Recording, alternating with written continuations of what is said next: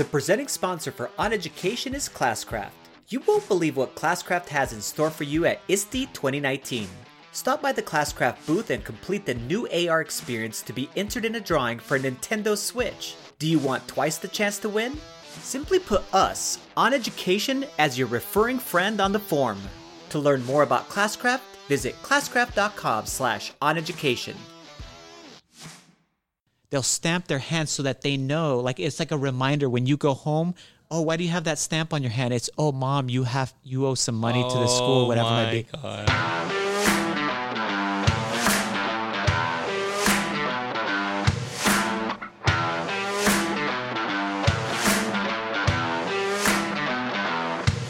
Welcome to On Education. I'm Mike Washburn. And I'm Glenn Irvin. Friends, we have an awesome pod for you today. The Raptors are NBA champs, and the world's most important video game conference, E3, is over. We'll talk about both of them. This week, we'll also talk about the closing of the Institute of Play and the massive equity gaps that exist when it comes to getting online. Our guest this week is the director of photography for lighting at Pixar Animation Studios, Danielle Feinberg. So we're here. We're here together Yes, we are In in, Milwaukee, Milwaukee, Wisconsin. At USM Spark. It's pretty nice. This is a hell of a school. Beautiful school. Um, it's a high school, I believe, right? It's a private high school. Uh, someone that talked about it before to me and said that it reminded them of Hogwarts, and I can see why. um, it's like a modern version of Hogwarts. With a badass makerspace. Yeah, I, that's what I'm saying. Modern version. Yeah. Yes, yes. You're talking about uh, just the facilities are amazing, and the conference itself. So far, we're on day one, and my goodness, what an awesome uh, conference! Probably about two or three hundred attendees. Fantastic sessions, and really, it's the who's who of presenters that are here. Just an amazing group of presenters, and the attendees uh, seem really excited. Also, Yeah, this is this is top of the line. This is top notch. It's pretty sweet. And we have a booth. We have a table um, with uh, all of our new equipment is here, and um, it's pretty exciting. We have a little TV with some some demos or some some little videos and stuff. It's pretty sweet. This is this is pretty awesome. It's a, it's a lot of fun to be here. Uh, speaking of pretty awesome, how about how about those NBA champion Toronto Raptors? they won. Is that all you're gonna say though? Ah, they won. I'm not going to make any comments about it. They won. because I only have uh, negative things to add. So you Sure. can, so you guys can go ahead and They and won a battle of attrition. They can, they can, you can be happy and celebrate and I saw and uh, hey, they did win. So they, I saw a picture of the the parade uh, today, Hmm. and there was probably about half a million people. nice. on How, how many people live in Toronto? About 1.3 in the main in the main city, and then probably about four and a half in like the greater Toronto area. Wow. So it's a ginormous city. So Yeah. half a million people in the streets. My yeah, goodness. no, it was pretty intense. The, the pictures look amazing. Um, so yeah, no, super exciting. It's been it's been really cool. I was watching it in Austin, Texas. I was at Learn Fest, and uh, and you know went to a bar and watched the- game and got heckled by uh, a couple people from California at the table next door, and you know we all shake hands at the end, and everyone is uh, you know happy for you and whatever. So it's pretty sweet. Um, E3 was this week. Uh, I've actually been. I think I've probably told this story. I've been to an E. I went to E3 2011. E3 is amazing. Not a lot of people probably know what E3 even is, so we should Yeah. Tell explain about it. So E- E3 is the largest. It, it's not the largest video game conference in the world, but it's probably the most important. Um, a lot of things get announced and and released dates get shown. Lots of previews, lots of videos, lots of big. Anytime there's a new console, it gets um, announced at E3. So E3 was last week, and there was tons of huge announcements. Yeah, no, I, I mean the thing that excited me most is there was a game called Minecraft Dungeons, Mm-hmm. and it looks just so awesome. They've taken the style of Minecraft and kind of blended it with some other top-down kind of Yeah, like uh, Diablo. games. Uh huh. And then and it just looks really really cool. It looks exciting, super fun to play. Kind of a new take on on the old Minecraft. So that that was awesome too. And then they announced that there's a Xbox Game Pass. Yeah. And I just was wondering if it will be worth it. I think you just said that you I you bought got it. it. Yeah. I- so I don't know. I kind of got sold it a little bit, but I, I was like, eh, this this might be interesting. I, I like playing. There are lots of games that have come out in the last few years that were released for Xbox that have crossplay, but you didn't. I, I I did. You could play them on both, but you couldn't buy it on one and play it on the other for free or have it included. And this seems like it's solving some of that problem too, um, where like some really cool games like Forza and stuff like that are going to be playable on your PC and and it's going to be cross buy or whatever. Uh, so there's some opportunity there, I think too. And you said it wasn't that expensive. And it wasn't that expensive. There was like a it was like a prom there was a promo discount uh, for it, so uh, it seemed really really interesting. What what's this about a Blair Witch game? So there's a there was a movie, and actually I think Yeah, they, yeah. I think it had a lot of sequels to it too. Uh, the Blair Witch Project. Yes. Um, and I, it just made me laugh though. I mean, not that I'm going to play this game because I, don't know how interesting it actually looked. They had an interesting preview to it, uh, just like the movie was was interesting. But I had written in the notes here that I have a story about the Blair Witch Project, which is when I was in college, I believe. Yeah, I think I was still in college, uh, or I was in one of my first years of teaching. I can't remember which one of the two it was. I was out visiting one of my friends in Colorado, and actually, I wasn't ex- actually visiting him. I ended up visiting him. Um, I had a layover of a flight, and it, my flight got canceled, and I was in Denver. seems to happen to me a lot in Denver. And I had a friend though that I knew that lived in Denver, so I called uh, his house, and his dad told me that he was at the movies. Right. Okay. So, and it was a unique movie theater. It wasn't the normal kind of movie theater. It was, it was in downtown Denver, and it was an old style Like old theater. sure. um, and they were showing this movie, The Blair Witch Project, and this was at the beginning before anybody knew anything about it. Kind of, they weren't, they wasn't out in regular theaters. If people don't know the story of like the Blair Witch, but they put it out kind of like it was a documentary. So they Right. didn't, so they didn't reveal that it was, you know, like a fake story. They put it out as this kind of documentary that you were going to watch. And it got all this kind of buzz. And anyway, I never even had heard of this entire thing. And I hate scary movies. Um, but I knew he was at this thing. And I'm like, cool, I'll, I'll go there. And I Oh went to God. the, I went to the theater and it was sold out. But I told the guy at the door, hey, I- hey, I just came into town. Look at my bag here. I'm, I need to find my friend and he's in there. Is it okay if I just go look for him real quick? The movie had just begun and the lights were down, and I'm walking down the things with a, a luggage bag and and whispering my friend's name out, who doesn't even know I'm looking for him. Randomly, I find him and he's like, "Hey, what's up?" And and so. I sit down. It's packed. I mean, it's sold out, and I sit down in the uh, aisle and watch this movie, and I'm like, you know, Get like the I said, absolute crap scared out of you. I first of all, I didn't know what I was even watching. You know, number one, I hate scary movies, and then this thing comes out, and it feels like a documentary. So it feels like something that someone recorded. You know, and, and if anyone's ever seen the actual show, Yeah. So it was hilarious, you know, as far as in the end, and that's my experience as far as with the Blair Witch Project and and with my friend. And so random that I ended up going into this theater, and he's like, "What are you even doing here?" I'm like, "I'm looking for you." so super hilarious and random. That's why I was as I was watching the little preview, I'm like, "Oh, Blair Witch is still around." Did you find the movie scary? I found the movie disturbing. Oh, I- yeah. I, didn't think it was scary, but I there's a there's a uh, for me that line is is pretty close to each other. Scary, disturbing is pretty close to each other. So you know, like clowns, I hate clowns. So like the movie It or any of those kinds of things, I find all of those things disturbing, and then they they freak me out too. So it's a combination of the two. I, I think we've hit uh, at E3. I think we've hit peak Keanu Reeves. Yes. In, in 2019, he's definitely making a comeback. yeah, Keanu Reeves. My goodness. He's definitely getting the love all over the place, which Yeah. is pretty. It's pretty cool. I like that his that he's at a revitalization of his career. I mean, I like Keanu Reeves. Uh, I know he gets a lot of a lot of people talk trash about his inability to act or whatever it might be. I think he's freaking awesome. But- uh, and a lot of his movies that that have come out, and I, I think it's hilarious though that he came out on stage at this thing and he just the whole crowd just went crazy Right. uh, about uh, him coming out. So I guess gamers are fa- big fans too of Keanu John- Reeves. They love John Wick. yeah, John Wick. Big fans of John Wick and Keanu. I guess so.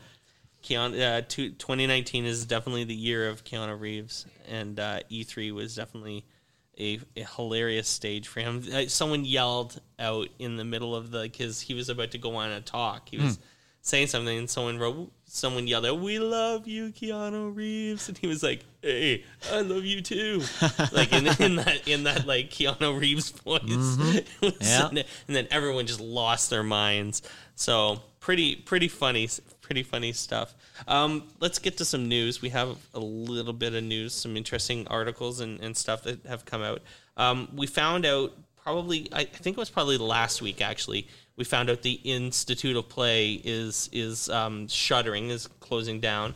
Um, these guys have done a lot of really good work over the last few years, so this is a bit bittersweet, eh? Yeah, there's a lot of people that are really upset by it, and I think it was just lack of funding in the end. Uh, that that you know that's what happens to a lot of these things, and um, yeah, it's it's sad, and I hopefully something or some other uh, institution or Yeah. group of people ends up picking up the work that all of the awesome work that they have uh, not just started but done, and then continue that that awesome work. Uh, just because there's so many things that they've stu- that they started and worked on, and so many kids that they've affect uh, they affected, and so many yep, uh, game based learning studies and and uh, research that they've actually yeah. done. Well, they did like MacArthur Foundation stuff, Mm-hmm. like pa- giant, huge, incredibly funded papers um, from MacArthur Foundation. And uh, uh, from what I know, I, I know two things that are kind of interesting. One is that there's going to be a panel about Institute um, uh, Institute of Play shutting down at Games for Change, which actually I think is going on literally like right now. Right now. Uh, so I don't know when that panel is. Um, maybe it was today or, or in the next day or so. But there's going to be a panel which I, I hope gets um, put kind of online because I'd be interested in watching um, what was said.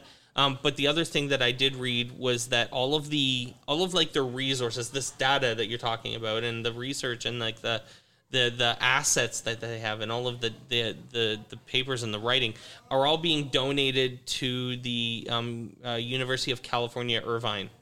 Uh, so UC Irvine is getting all of this stuff, and they've actually agreed um, to like a non-exclusive license, which means that it's not like like UC Irvine can't decide who has access to this stuff and who doesn't. They can't sell it. I don't think. So it's open source. So it's open to everybody, but it's going to be. Um, they've agreed to um, a UC Irvine. I think has agreed to like to hold it, to store it, and keep it safe. So Yeah. that at, at least you know um, a lot of this stuff is going to get preserved. Yeah. which which is Super super, important. important. My um, first kind of contact with them was through the the school that Quest to Learn school. Have you ever Mm-hmm. I, heard of I, it? I saw it in the article, but I I didn't know much about it. So they basically took took school. They took a K to eight school. It's it's a public school, and uh, in New York, and they were given the ability to basically like redo the whole thing. So they they wrote an entirely new curriculum. It's all gamified and game based learning. Um, it's all um, narrative driven, um, fictional fictional narratives, and all of this stuff, um, and and super intense.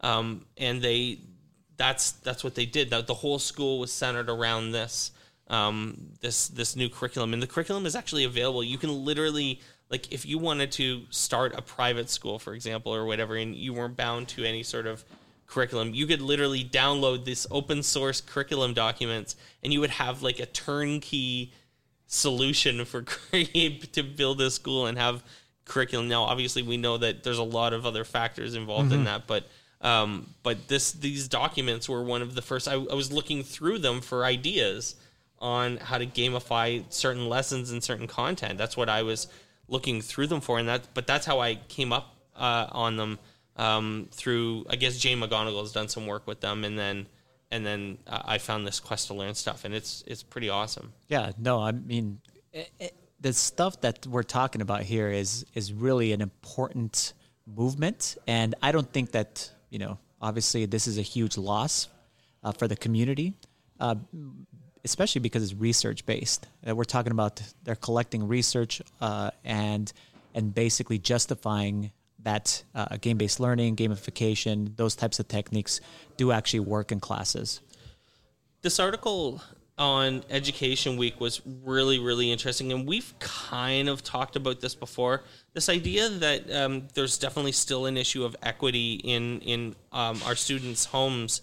Um, with not having access to technology and therefore being asked if your school is asking your your kids to do homework or something at home related to technology, just not being able to do it because they literally don't have a computer. The most astounding you know number in this is that 17% of US students do not have an access to a, don't have access to a computer at home. Yeah. Um, it's that's a huge number. Yeah, we've done surveys like this, and I think uh, actually, I I believe and I want to believe that most districts do this research about their students, especially if they are doing a one to one program. So they want to know: Do you have access to internet at home? If you have one to one. Number two, if you are giving any kind of digital uh, homework or any types of things where students have to access something from your, the homes, they have to find out what kind of devices, if you're not providing the device, do you actually have, and then do you have, in this case, you know, uh, broadband speed internet? And he even talks about here that 18% d- don't have uh, access to broadband. Um, which which is still significant, and Mm-hmm. and I would actually say that that that number goes way way up in rural areas. So Oh, uh, yeah. there's a lot of people that don't understand. You know, I lived in rural southeastern Minnesota, Mm-hmm. and there was plenty of our students that basically they haven't ran the lines out to places yet. So one of the things I think that Noah Geisel always talks about, uh, and some and uh, uh, some other people of, of like minds, that he believes that the big change will happen when we go to 5G. Uh, the the the speed at which you're able to go ahead and basically use your phone or just have that ability to be able to use on an iPad or a device or whatever it might be, that that will be the great equalizer. Um, and we won't need to run physical lines out to places, and and you know, and and that will end up being what we all connect to, which I think is is awesome. Uh, the the the sooner the better. But again, also, how expensive will that be? Will people be able to afford that? Um, who knows? You know, those are all important questions. And I think every district needs to look at, and every teacher needs to understand and make sure of their students.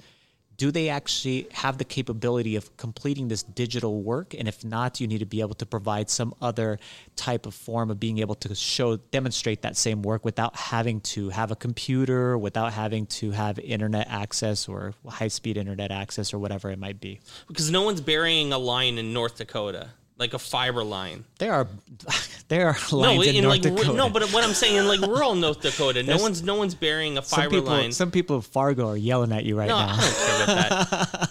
but, but I'm not wrong. I mean, that's the problem is that there's no access to Yeah. to these No, I get what you're broadband in North Dakota and like all these rural places. Yes, the further away that you go from any big city, And the colder it yeah, gets, like yeah, where yeah, people and less people, it's like the companies aren't really driven to you know making a, a huge investment to try to make that. there's like four happen. farms, Yes, yeah. So no, I It's got not you. happening. Yeah. so it's ridiculous. I just thought it was funny because you said North Dakota. I don't know where else to say. There's no one lives in North Dakota. Let's Oh just be God. honest. Oh my goodness. From hey, Canada. peop- hey, people in North Dakota. Come at me. let, let Mike know. You are there. He, he, I guess he's never been to Fargo I've never been to Fargo. or Bismarck or Jamestown. You know, in my defense, there's lots of places where no one lives in like Saskatchewan too. No one lives in rural Saskatchewan either. Yeah. So whatever. I, I didn't know actually the name of that one city that you told me the other day. Saskatoon. Yeah, Saskatoon. When you said that, I thought it was the name of a cartoon character. But there are people that live in Saskatoon though. So, so I thought that was pretty funny. Too. but it's So, funny yes. because I drove when I drove from Saskatoon to this other school board. Um, I we were like we had to drive like an hour south of Saskatoon, Hmm. and there's like no houses for like miles and miles and miles and miles, and you can see for miles and miles, and there's no houses. Mm-hmm. Uh, you know, there's no high speed internet out there. probably it's- not. So- probably not. So Yes. like I mean, access is an insane problem, and you know we can sell all the robots and devices that we want, but if you don't have access to high speed, you're uh, you know you're really really limited in the things you can do, and it's creating a massive problem. Um, you know, speaking of massive problems, students having debt uh, for eating are, are words I basically can't believe I just said. Um, yet here we are, and this is the world we live in. So when we come back, we're going to talk about that. So stay tuned. Do you have plans to attend the ISTE conference this summer? Come one day early and participate in the Best Hidden Gem conference in the United States. Badge Summit 2019 will take place on the Temple University campus in Philadelphia, Pennsylvania on June 22nd. There will be lots of wicked smart educators to collaborate with on topics such as digital badges, credentials, gamification, and more. To learn more about Badge Summit, simply visit bit.ly slash badge summit. All right, welcome back to the podcast, everyone. I don't have a very good way of framing this because I can't believe it actually exists, but we're going to talk a little bit about lunch debt and about it, you know, why it even exists because um, apparently this is a problem. Yeah, I mean, we have uh, a couple of articles that just came out recently. Well, one of them was basically three days ago, uh, talking about lunch debt and uh, just uh several different issues with it. Number one, that it even exists is an issue. Uh, in other words, um, schools are trying to find ways of basically being able to collect monies from kids and uh, from kids and, and obviously their parents who can't afford to pay for these lunches. So that's a real problem, right? Like just that the families don't have a whole lot of money and, and That's so a real their- problem. Right. So Yes. that's like the actual root problem and it's legitimate. It's- 100%. It's 100% legitimate. Yeah. Um, we know, as far as in research, that many times one of the most staple meals that many of our kids have is at school yeah. with our lunch programs. Yeah. Which Best meal they that- have all day. That is incredibly, you know, some people it's so uh, out of, you know, their their realm that they can't Yeah. actually put their mind around, but that is actually a fact. And so, you know, things like in the summer, we understand too at schools when we aren't serving lunch that students are going to have to find a way to be able to access that food. So let's go back to lunch debt itself. Yeah. The lunch debt then exists. And then what happens is, even in my account, for example, if my account goes below $20 uh, for my two kids and they don't even eat lunch at school, they just get milk. Um, but if it goes below twenty dollars, we start receiving uh, Emails. emails and Sure. robocalls to our to give us notification that we're under twenty dollars every single day. They will continue to go and do that, which it's fine. I mean, it's a reminder about what actually happens. But the problem is then when you have staff who are now contacting your kid, the kids themselves, and asking them, why aren't you paying for for this? You know, what's Yeah. what's wrong? You know, tell your parents they owe this much money or you're in debt. We have blah blah blah. Or even to the extreme, and I've worked at several school districts that have done something like this where they won't actually serve a kid hot lunch, that they'll instead make them eat like a cold peanut butter and jelly sandwich in a bag, a different meal just specific for the, these kids who can't afford the hot meal, which uh, it just astounding, but it is happening currently right now. So you're putting pressure on kids who have nothing to do with what their parents are able to do or afford or whatever it might be, which is gross. Number two, you're like serving them alternate meals, or even worse, as some of these uh, articles have said, you're not giving them food. The, You know, The so su- it's like, are you kidding me? But no, it's not. We're not kidding you. So Little let- kids. Let me help under help me understand like the actual like logistics of it because so in in Ontario in southern Ontario where I live um, we don't I don't know of any elementary school any like K to eight school that has uh, like a cafeteria and, and does a lunch program. They have like a paid lunch program that's done through like a third party. Some schools will have like a paid lunch. like, There's a company called the Lunch Lady, and they'll bring in lunches, but you have to like pay for each one kind of at a time. In your parents pay for it or whatever. Very different Um, model. Yeah, yeah, totally. Uh, and uh, only a very few amount of schools have what we would call it like a breakfast program. So, so I, I actually did one of my placements when I was doing my my BEd had had one of these breakfast programs. So, um, kids that um, did not have you know had a low low income or whatever didn't we knew weren't eating a good breakfast would be able to come early and and have a have a breakfast. And it was it wasn't like anything big. It was like juice boxes and cereal kind of thing. But at least it was something. And that was entirely free. The kids didn't have to pay for it. There was no money exchange. They just literally just come and eat.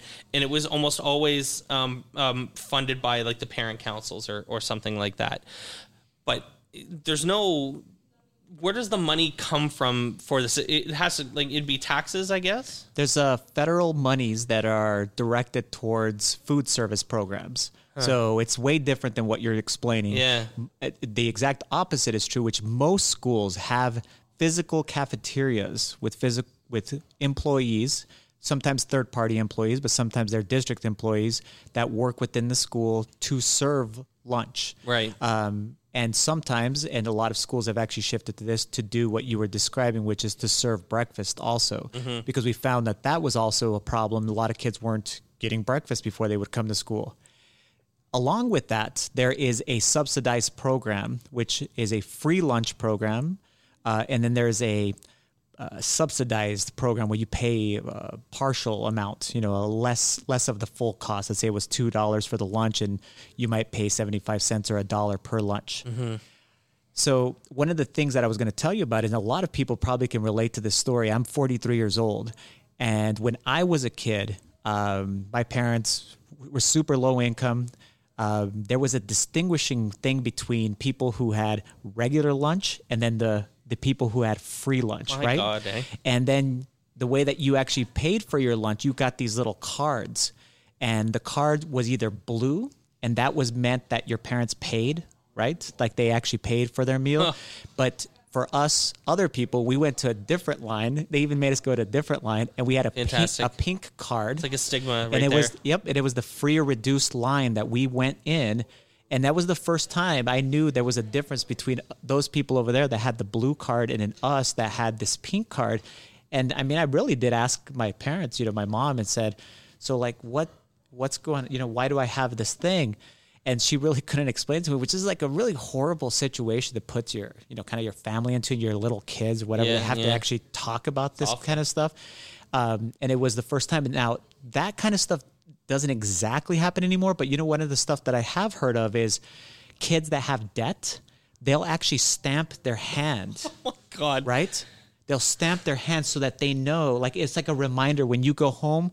Oh, why do you have that stamp on your hand? It's oh, mom, you have you owe some money to the school, Oh, whatever it might be. It's like those That's kinds of those stories actually do exist. I'm not even making this stuff up. And it, Yeah. and what it what sucks about it is that it's really commonplace. It's like a very like like it's a a thing that a lot of schools are doing, which is just horrible. You're talk about stigma and all of those things There's that an you're doing. incredible lack of empathy. And and you know, I'm 43. I remember that. You know, I remember that specific story with me carrying that stupid pink card, you know, and hole punching it, whatever it might be. Yeah. It's it's it's something that you carry with, you know, for for your whole life. So I feel super bad for these kids. What can we actually do about this? Basically, what I'm saying is how if a kid can't afford lunch, we should be able to provide that for them. Uh-huh. And we got to figure out how we're going to do that. And we should not blame our students for these adult issues. You know, those are definitely the adult issues there.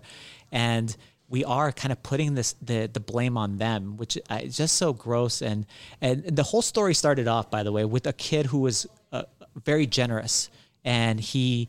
It, it was a story that was posted all over Twitter and Facebook that he paid off his fellow students' debt with his uh, savings. He had some savings, and he paid off all the debt so that the, all the kids wouldn't be stigmatized anymore.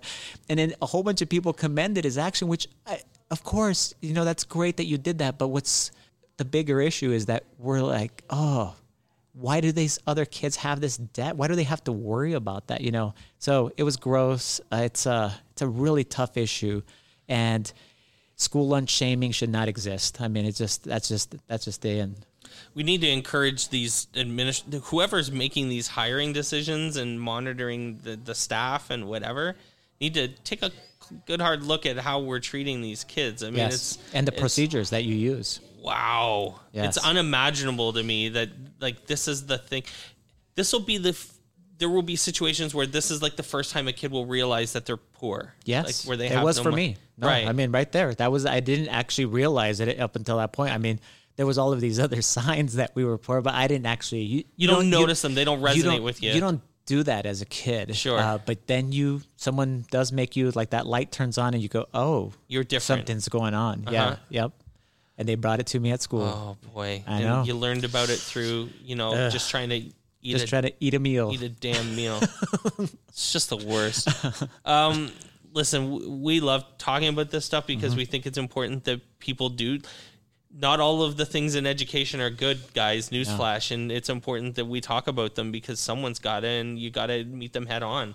Um, so we're gonna keep doing that, and hopefully, you know, I, I realize it kind of feels sometimes like you're pushing against the tide a little bit with some of this stuff, but you know, it, you you got to keep pushing, and hopefully, other people will come along and, and push with us, and and you know, eventually, we'll Maybe we'll change. make some people see that you got to think about how you're doing things, and this is another one of those things for sure. yes. Uh, when we come back, we'll be speaking with Danielle Feinberg. Uh, really excited about this, so stay with us.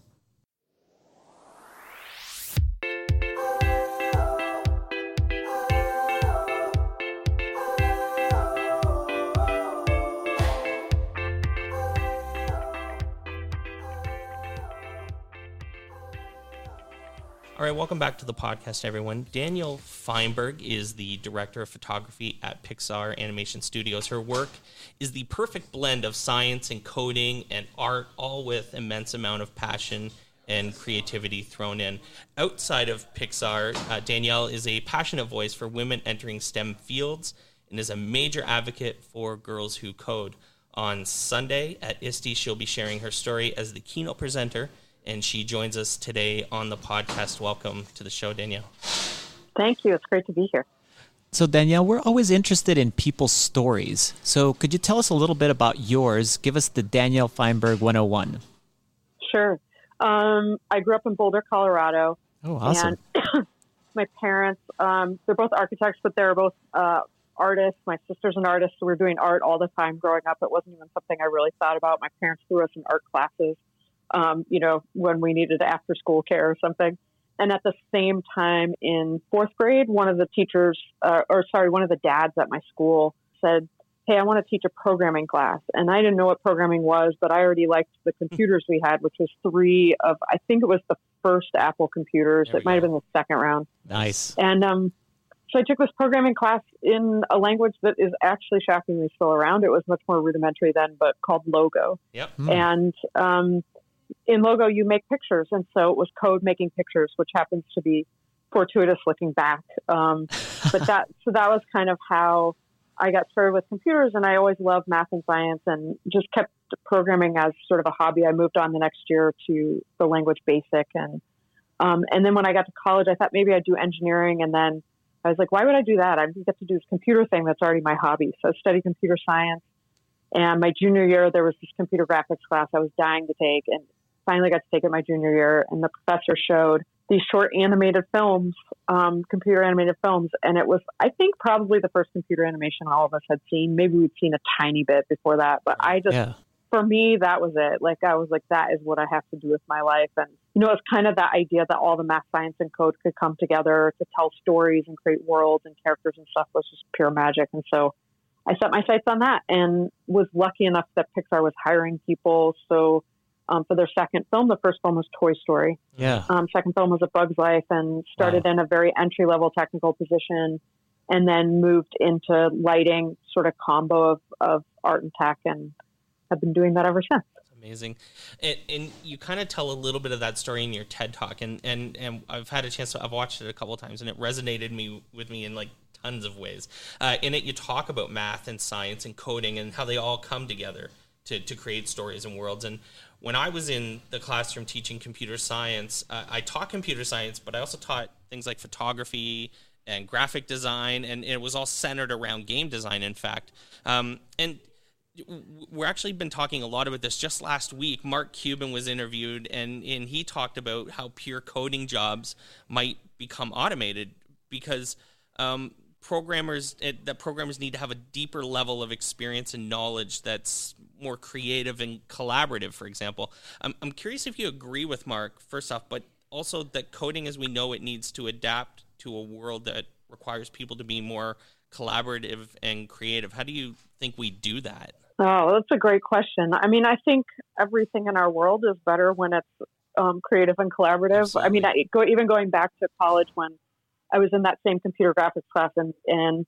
we were all in the computer lab. We had to be in the lab to do the assignments. And so you sort of were in a room with everyone else working on the assignments. And the guys would kind of team up and you could hear them. They would figure out there was all these tricks and turns in the assignments, which is just sort of part of computer graphics and figuring out like, oh, you have to actually have to flip this matrix and do this thing. And so, you know, they were coding collaboratively and, wow. um, and they could make progress much faster than me, the lone woman in the corner and the other woman in the other corner. And like, so it's, um, I, you know, with anything, I think when you can work collaboratively with ever, other people, you're going to get farther faster. You're also, you know, being creative about things. You're going to find um, new awesome stuff. And, um, you know, we've been breaking ground so quickly with technology that we're going to need a lot of creativity to keep, keep kind of going at that rate.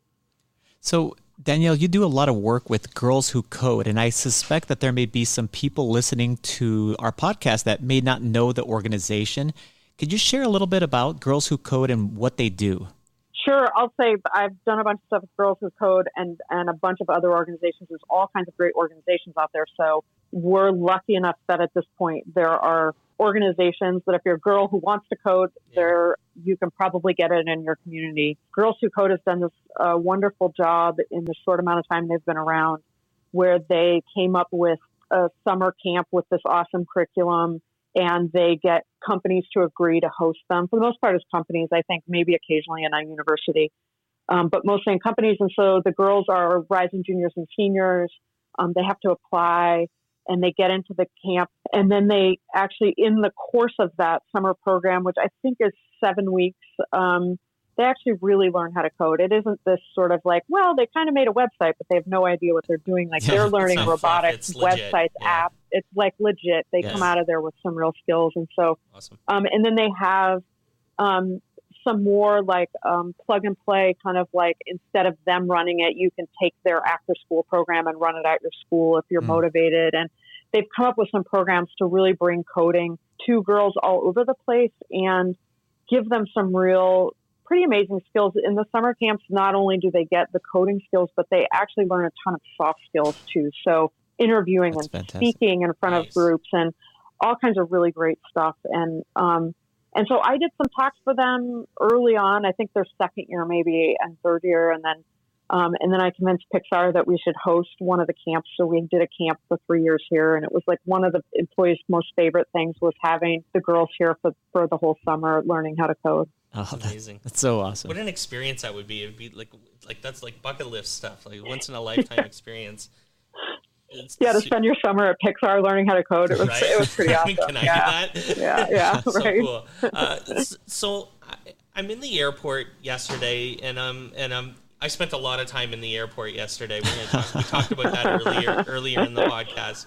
But, um, I, am in the airport yesterday looking out through the window at the airplanes, and I noticed something I think I've never seen before. And it was a female captain uh, of the, the, the, plane, and it legitimately awesome. threw me off. Not not in the way that like it wasn't like I I don't care, but it was like it, it just seemed to me that when I think back to all the flights I've taken, I don't think I've seen a single female pilot and I, and I found it ironic because we were gearing up to talk to you today, and, and you do a lot of work in this space of girls that code and stuff like that. And I suspect that, especially as you were rising up the ranks and settling into your role, there may have been more than a few folks surprised that the director of photography and lighting at Pixar was a female.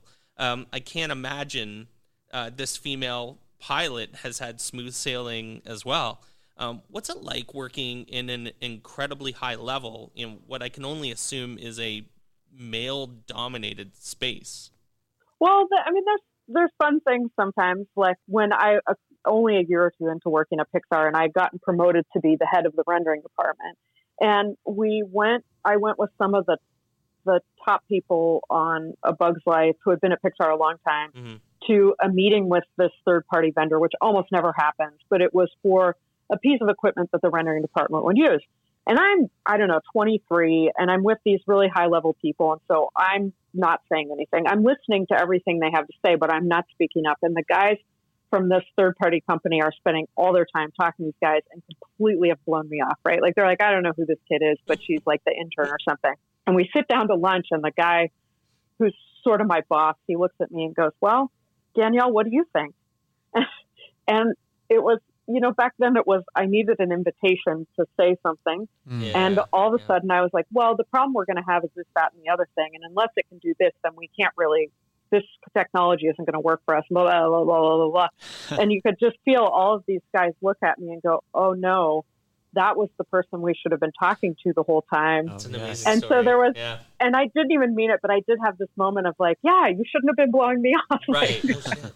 Yes. But you know, to counter that, like this place is really wonderful, like really lovely people. But sometimes people make assumptions, and so I was standing outside of meeting um, at the beginning of Cocos. This was probably four years ago or something, and it was a pretty technical meeting. And I'm going to the meeting, and some guy I've worked with in lighting department for years and years and years walks up, and he goes. He goes, "Why are you coming to this meeting? This is a pretty technical meeting, you know." Oh, And I was like, so shocked. Like, you know, and in my head later, I'm like, I'm like, I have a computer science degree from Harvard, man. Like, come on. Like, right, exactly. so, but you know, he uh, he probably didn't know that or remember it or what. I don't know what he meant by it, but you know, there's certainly moments like that, and out in the out in the world too. I think one of the really nice things being um, a DP of lighting here is that the original DP of lighting was a woman, and she sort of um, okay. Helped uh, mentor me and a couple other people, and so it's actually been pretty even. But I've I just actually in the last month or two got promoted to be supervising technical director, and I'm the first woman to do that job in 20 years. So Wow. it's I'm going to run through a whole nother round of people not expecting a woman in that position. Wow. that is fantastic. Talking about fantastic things, you're going to be delivering the keynote address or one of the keynote addresses at ISTE, and it's coming up actually this week. Um, without giving it all away, can you tell us what you're going to be talking about? Sure. And none of my talks are um, complete without multiple examples from Pixar movies of the way that we kind of make the movies happen. A lot of the math, science, and code behind bringing those worlds to life. And and so interwoven with that is is some personal stories and definitely a little bit of focus on you know teachers that I've had in the past that have made a difference in how I kind of stuck with um, being one of the few women in my computer science classes and stuff. And so there's a, there's a little bit of everything in there. Awesome. I, I so I taught computer science and and and I taught game design and coding and um, had uh, obviously a lot of girls come through my class. And so you don't have to convince me personally that women can and should be just as capable and dominant in STEM fields as men. In fact, in my class, I tell people this all the time. The girls in my class were almost always the better students uh, in my specific experience. Um, and I always found the girls in my class offering takes on their game design work that I didn't see from the boys. Uh, and it made me think a lot about inclusion and you know voices at the table of power, kind of in in different industries. And uh, so, do you think women bring something unique to STEM fields? And what do you think would it mean to have more powerful women voices in these industries and some of the real outcomes that might result from having that happen? Yeah. As an example from the work that I have done with Girls Who Code, and, and the girls get to do their own project at the end of that summer program. And so it's of their choosing. And it's really astonishing. They get into groups of, I guess, three people. And it's astonishing once they have the power of code, how many of them immediately jump to what can I do to help my community or my friend or they're doing That's all this it. really cool sort of social good stuff that Mhm. you go, oh my god, and and you know, it's they're not they're not making a shoot 'em up game. They're you know like, and so I think there is a lot of valuable stuff, and it's like, you know, we hammer really hard on like girls are just as capable as boys at STEM, and I but I think sometimes lost in there is like there are actually differences between um, everyone, and you really want those differences because it means that you can create much broader, much more wonderful, much more creative, much more um, interesting things as you get all of these different kind of life experiences and views and ideas. And so Mm. I, think it's really exciting, especially because I think we could probably use a little more social good stuff happening right For now. sure. Um, Absolutely. and so I think mixing more of that um, sort of take on things and is great. But just the, the creative creativity of, of different people bringing their sort of experiences to, to these things. So, Danielle, it was super awesome to have you on the show today. Hopefully, we'll be able to meet up at ISTE because we'll be there too. So, how can people follow you and your work or possibly connect with you online? Yeah, um, I I don't hide. I'm pretty pretty easy to find. Um, um, I Instagram is probably the thing I spend the most time on, uh, which is just D A Feinberg. You can search Danielle and Pixar, and you can find me. My TED talks out there if you want to see an example of kind of um, the types of things I'll be talking about at Awesome. ISTE. So I'm, I, you know, I'm on Twitter and LinkedIn and Facebook, all that stuff. So I'm, I'm pretty easy to find. Awesome. Daniel, thank thank you so much for joining us. It's been a pleasure. Thank you guys for having me. Thanks for listening to On Education. My name is Mike Washburn. My co host is Glenn Irvin. Want to get in touch with us? Check out our website at oneducationpodcast.com. You can tweet us at oneducationpod. Glenn is at Irv Spanish on Twitter. I can be found on Twitter at Mr. Washburn. You can find us on Facebook by visiting facebook.com slash oneducationpod. We're also on Instagram at oneducationpod. If you're enjoying the show and think others would too, we'd be thrilled if you shared it with them. Please leave us a rating or review in Apple Podcasts or on the Google Play Store. When you leave a rating, it gives our rankings a boost. This helps others discover the show. We want to thank our presenting sponsor, Classcraft, for supporting us. Check out classcraft.com slash on education to learn more about them. Thanks as always for listening. Stay awesome. See you soon.